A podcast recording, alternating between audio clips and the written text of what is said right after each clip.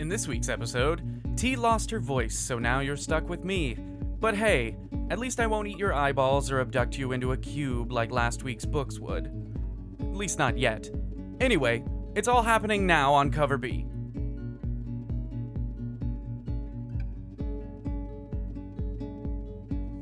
everybody, welcome back to Cover B. Welcome back to Cover B. You might be wondering why we didn't have an episode on Friday. Due to some technical difficulties, we weren't able to get our episode out. Correct. Uh, so we are doing the episode that was supposed to come out on Friday today. So these are the comics uh, from last week. Funny thing is, technical difficulties prevented us from doing an episode.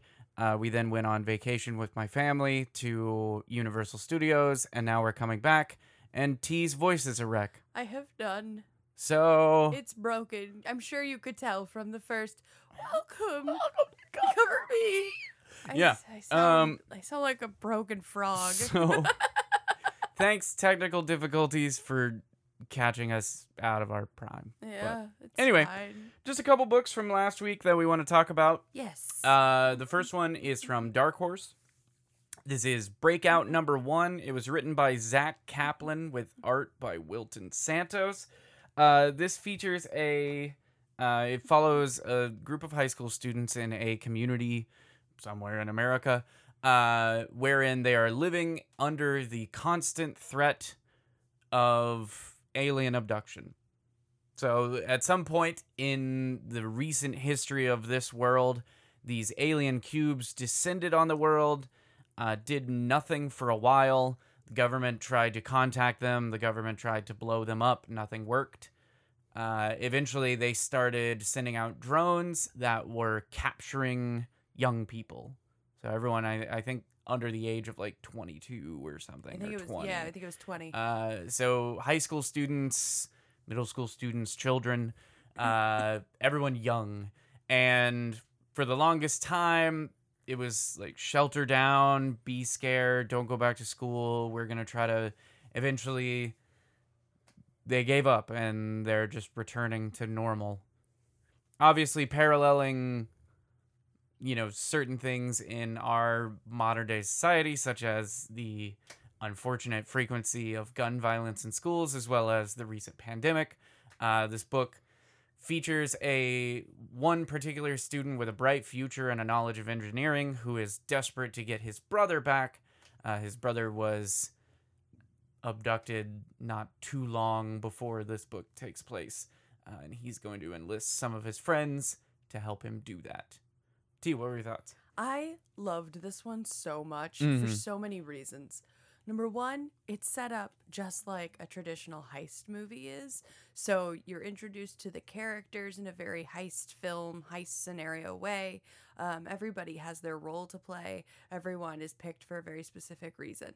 Two, it's a heist movie in a very weird circumstance. I mean, Mm. you've got people coming in like people are getting abducted teens and everyone's just sort of cool with it Yeah.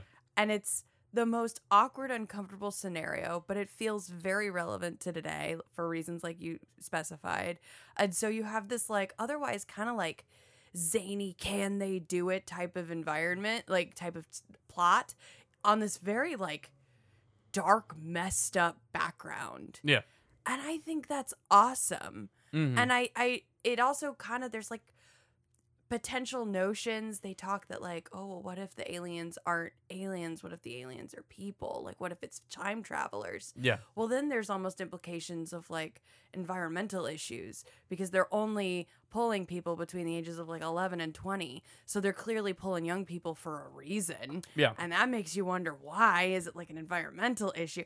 It's just it's cool. It's like touches on all of these huge political issues but then is centered around like a teen heist flick. Yeah. like it, it's amazing This book is fantastic. It's it's really cool. Zack Kaplan has given us really approachable, really sympathetic characters and a really approachable, sympathetic situation while making it extreme and fantastic and science fiction.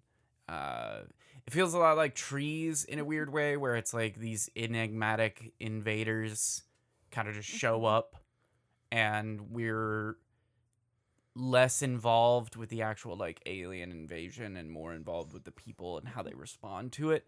Uh, which I dig. I, I that was my favorite thing about trees, and I think more alien media needs to be that way. Less about like the actual aliens and like an action or a fight against the aliens, and more about like people and people responding to it. Um, I do. I mean, it's clear the sort of uh, implications and connections that are being made here, uh, specifically with gun violence in schools and stuff. I do think it's a little weird.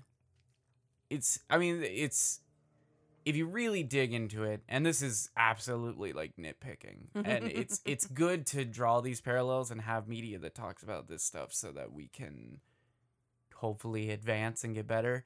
The biggest issue here, in my opinion, is that the the alien invasion is not within our control, and that's why it's like, oh, kids go back to normal because we can't do anything. We tried, Yeah. you know. Whereas with things like the pandemic and gun violence in schools, it is very much in our control. So too much parallel there gets a little dangerous. Mm, You know what I mhm. mean? Um I don't know. I'm just reading into it way too much. Like that's not a real criticism. That's not making me not enjoy the book anymore. It's just kind of like something that I thought about. But Just a note. yeah, just kind of kind of a general note. And maybe that will be the thing. Like T said, there is an element of it where there's rumors that the people inside the cube, like the people in charge of the cubes, the aliens, quote unquote, are actually humans and there might be some sort of interdimensional thing or time travel thing. So maybe we do find out more about like how much this was in our control. Uh but, you know, when you're making parallels with like, yeah, there's a lot of violence and craziness happening in our schools, but the parents just expect us to go and deal with it and we're going to do like drills and stuff to be able to deal with it, but they're done helping us. When you also show that they literally tried to blow the things out of the sky and whatnot is like and sure they haven't tried to like break in, so I guess that's what they're getting at is like this kid's smarter than the government and stuff because they do make a mention of like uh you know they're done trying because it's not happening to them kind of thing which yeah. ouch yes true uh Bingo. yeah, hey. but uh great book. Incredible book. The characters are very deep and well written. Um even some of the ones that we don't see a lot of you kind of really get and understand. Uh and again you know i'm always down for a high school book and this is a really interesting i don't know if i've ever seen a high school heist yeah. story. Maybe So- the the one the one movie where they tried to steal the SAT scores. oh yeah yeah That's it. That's Yeah, the only one I can think of. one. Yeah, It's the only one I can think of. So really cool. Really excited for this one. It's a Dark Horse too. Dark Horse books are usually pretty limited. Like they have a definitive end. Uh, so hopefully this will stick to the same thing and have like a very solidified story and and uh, thrust and pacing and all that. So cool. Uh, the next one is Sandman Universe Nightmare Country. Number one. This is written by James Tynion uh, with art by Lisandro Estherren and a little brief bit of guest art from uh, Yannick Paquette. Uh, this is in the Sandman universe. It focuses around a character known as the Corinthian. For those who don't know, the Corinthian is a nightmare uh, from the Sandman universe. He has teeths in his eyes, uh, and he likes to eat people's eyes. He's able to, if I'm remembering right, uh, he's able to take over people, possess people. Uh, when he does, their eyes get consumed at that point. Uh, and then he's able to effectively like read people's memories through that. We don't really know much about what the story process is going to be. We see him linking up with a young woman who is painting paintings that look a lot like him. Uh, we see him kind of just existing and ruminating on these memories that he has, as well as interacting with a young man who hooked up with said painter woman uh, in that young man's nightmares. And that's about it. There's some really creepy characters with stretched out faces beating the crap out of a dude for some reason.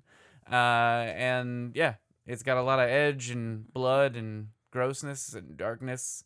uh, in the classic James Tynion style, but still not sure, like I said, what the Corinthians' motivations are in this story overall. But T, what are your thoughts? I think what always stands out most to me is what a heckin' character author James Tynion is. Mm-hmm. Every character that you're introduced to in his stories, and especially is highlighted in this, is you just you understand their brain so well as a character. I mean, the very first person we're introduced to really is the the female painter that you mentioned, and her like her entire motivation as a human being is laid out in like a page and a half. And it's so detailed, and the way that it's articulated, and the way that she talks about herself, and the way that she talks about her experiences and her dreams and her memories, it's so clear, it's so clean, it's so well articulated that you just, you know, Tynion understands like, when I want to talk about a character, when I want my readers to understand a character, I know how to make them do that. And that's the vibe that you on you just endlessly get from this. Mm-hmm. And so like everything from her and Corinthian and just like it's all been really really cool. Like it it's it's just a really cool book because I feel like every character we're introduced to we immediately like kind of understand them even if we don't necessarily understand the intentions or Mhm. like we understand their existence if we don't understand where the plot is going. Yeah. Like it's just yeah, cool. there's a lot of mystery in this first issue, but it's all Mm-hmm. balanced so razor thin on this feeling of tension. You know, yeah. like the Corinthian shows up and starts talking to this woman, and you don't know if he's gonna do anything violent or crazy, and then she might also be the target of these other people. And what is the deal with the dude having a nightmare about the Corinthian and you know, did he end up eating this guy's eyeballs? And then there's the smiling man is this character that's kind of in the background.